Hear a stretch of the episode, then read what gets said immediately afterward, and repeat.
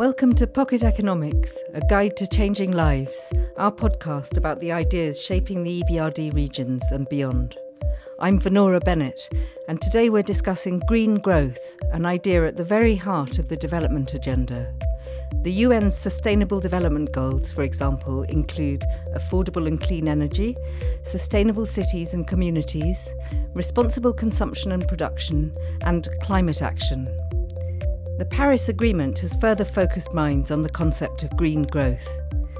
With me is our guest speaker, Sam Fankhauser, Professor at the London School of Economics and co director at the Grantham Research Institute on Climate Change and the Environment. But first, how do we define green growth? Green growth is the confluence of environmental sustainability and economic growth. It supports the creation of wealth, jobs, economic opportunities, and contributes to rising living standards. At the same time, it helps preserve natural resources and environmental public goods, such as clean air and water, for future generations.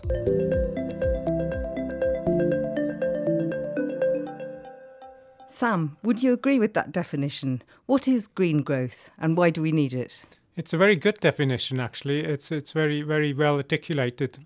Uh, the only thing I would add is that we're we're not talking about the big departure from the way we measure growth at the moment. Green growth can still be expressed in terms of increase in, in income and GDP, but we are adding a few adjectives to that GDP.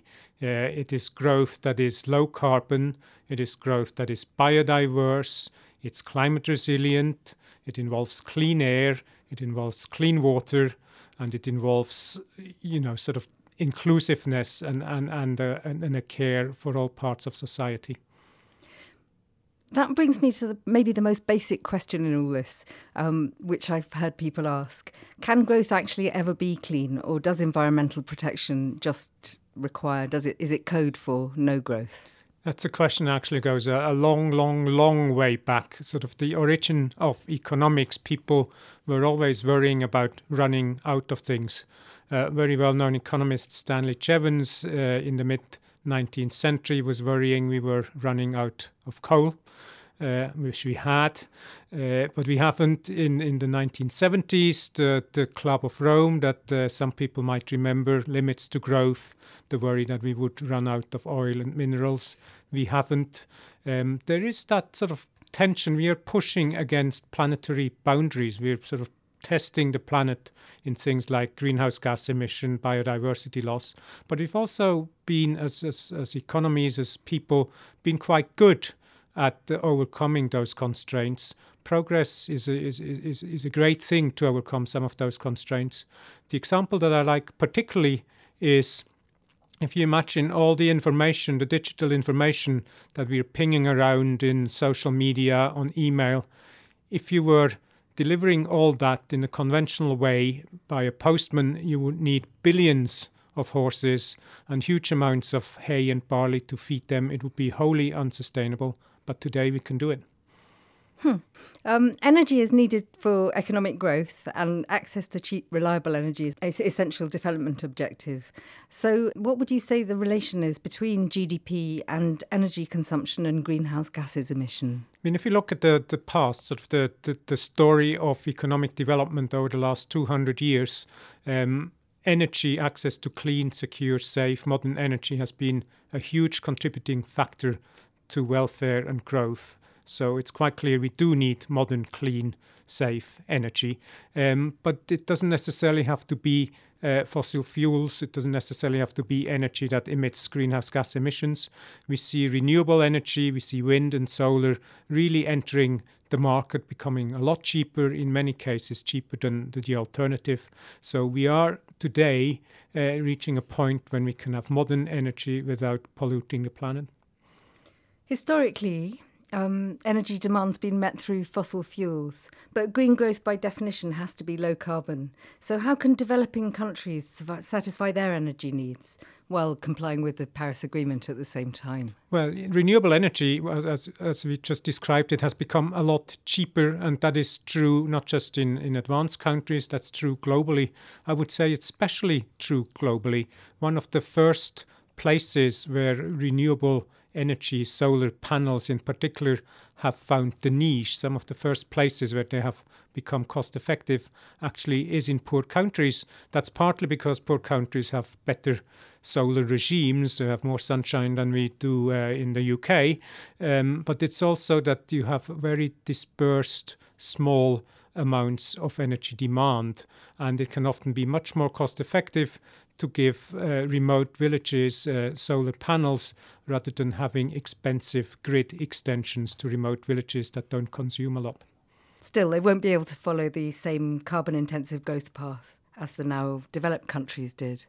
Will, will that have an impact on how, how their development shapes up? I, they, they can't. That's absolutely true. They can't sort of do the detour via pollution. But I think that is an advantage for uh, for many of those countries in the sense that they don't have a, a big capital stock of existing power stations and industrial complexes that you would have to write off. Uh, you know, they're, they're building their infrastructure over the next 10, 20, 30 years. So they have the opportunity to build that infrastructure in a climate compatible, climate resilient, low carbon, green way. They can still do that in, in industrialized countries, it's often a story of having to retrofit uh, these concerns into existing capital stocks. I like the idea of um, the detour to pollution. um, so you think developing com- countries are ready for this then? I mean, what are the short-term adjustment costs that they might still have to face, just That's to be good, negative? It's it's a good question whether whether anybody is ready, but I, I think we are. We have sort of increasingly seen over the last years um, on the policy side, governments being really committed to supporting low carbon growth by putting in place uh, supporting policies for things like renewable energy. We've also seen those technologies becoming a lot cheaper, which makes it easier to, to roll them out. So I think the countries are ready. That's not to say there won't be any losers.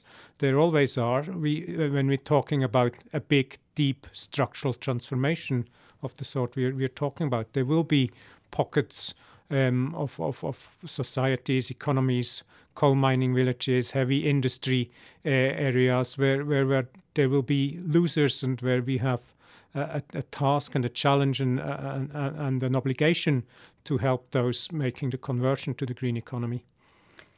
You're listening to Pocket Economics, the EBRD podcast on how economic ideas help change people's lives. I'm Vanora Bennett, and today we're discussing green growth with our guest Sam Fankhauser. Sam, so how does one actually put an economy on the path to green growth, and which countries are leading the green race?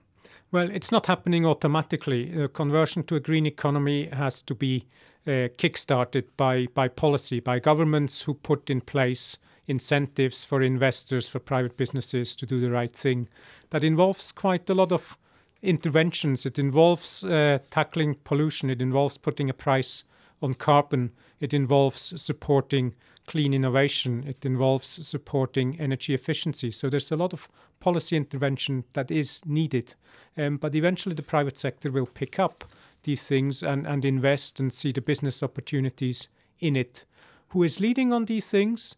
On the policy side, there's a lot of countries who have very thoughtful policy regulations. There's no country that has everything. If you ask me who has insightful carbon pricing, I would point at California or British Columbia. If you ask me who is good at uh, at surface transport, at clean cars, I might point at Norway. If you ask who is good at regulating the financial sector, I might put it, uh, uh, point at France. Um, so it depends a little bit on, on which area you're particularly concerned about. When it comes to firms, um, if you look at it in a commercial way, efforts to tackle climate change are sometimes regarded as coming at the expense of economic success, at least in the short run. So, is there a link between environmentally f- friendly production methods and a firm's performance? Uh, can it? Can it? I, it's a different way of putting the same question, but uh, can green growth make business sense? Yeah, I'm glad you asked that because I only talked about governments and mm. I should talk about uh, what firms are doing because that's very, very important. Um, a lot of firms are sort of seeing the opportunities in the green economy. They're repositioning themselves. There's a huge amount of investment in the car industry, for example, going into electric cars. It's a huge amount of investment going into battery technology. So firms are positioning themselves to taking advantage of those new technologies. And there's a lot of firms that are, you know, defining themselves as that. Uh, probably shouldn't name any names of particular firms, but you all know the firms that are good at electric cars, the firms that are leading when it comes to battery technology, and so on. Unfortunately, whatever success we do have in reducing greenhouse gas emissions through an energy shift and through environmentally friendly production and sending your car to Mars, um, a certain amount of climate change does now seem inevitable. So, in your view, how do we manage the risks? Unfortunately, that's right. We uh, we have in the Paris Agreement uh, a, a, very ambitious target to reduce uh, climate change to well below two degrees centigrade. Uh, that means we have to adapt to at least uh, that uh, one and a half to two degrees centigrade. That doesn't sound like a lot, but it actually is a lot.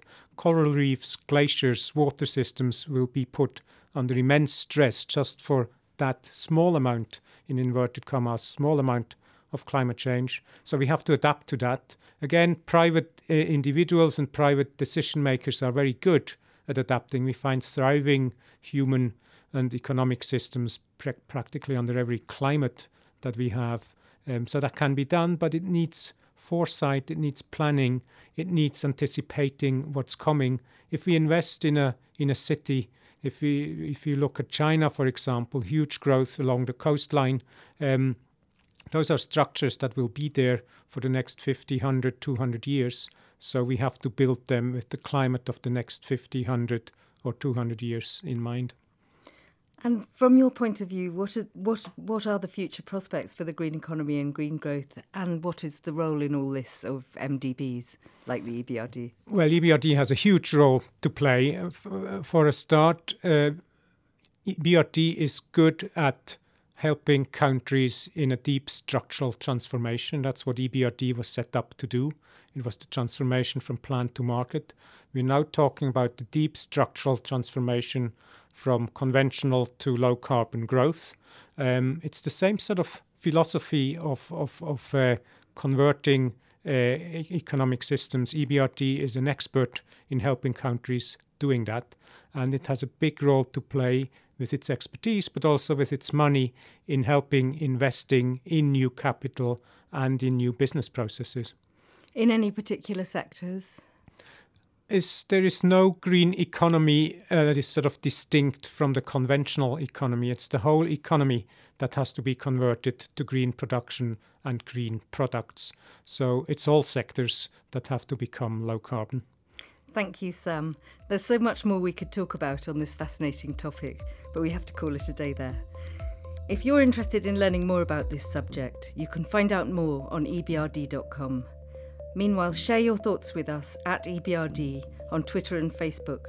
Visit iTunes, SoundCloud, and ebrd.com forward slash podcast to download previous episodes.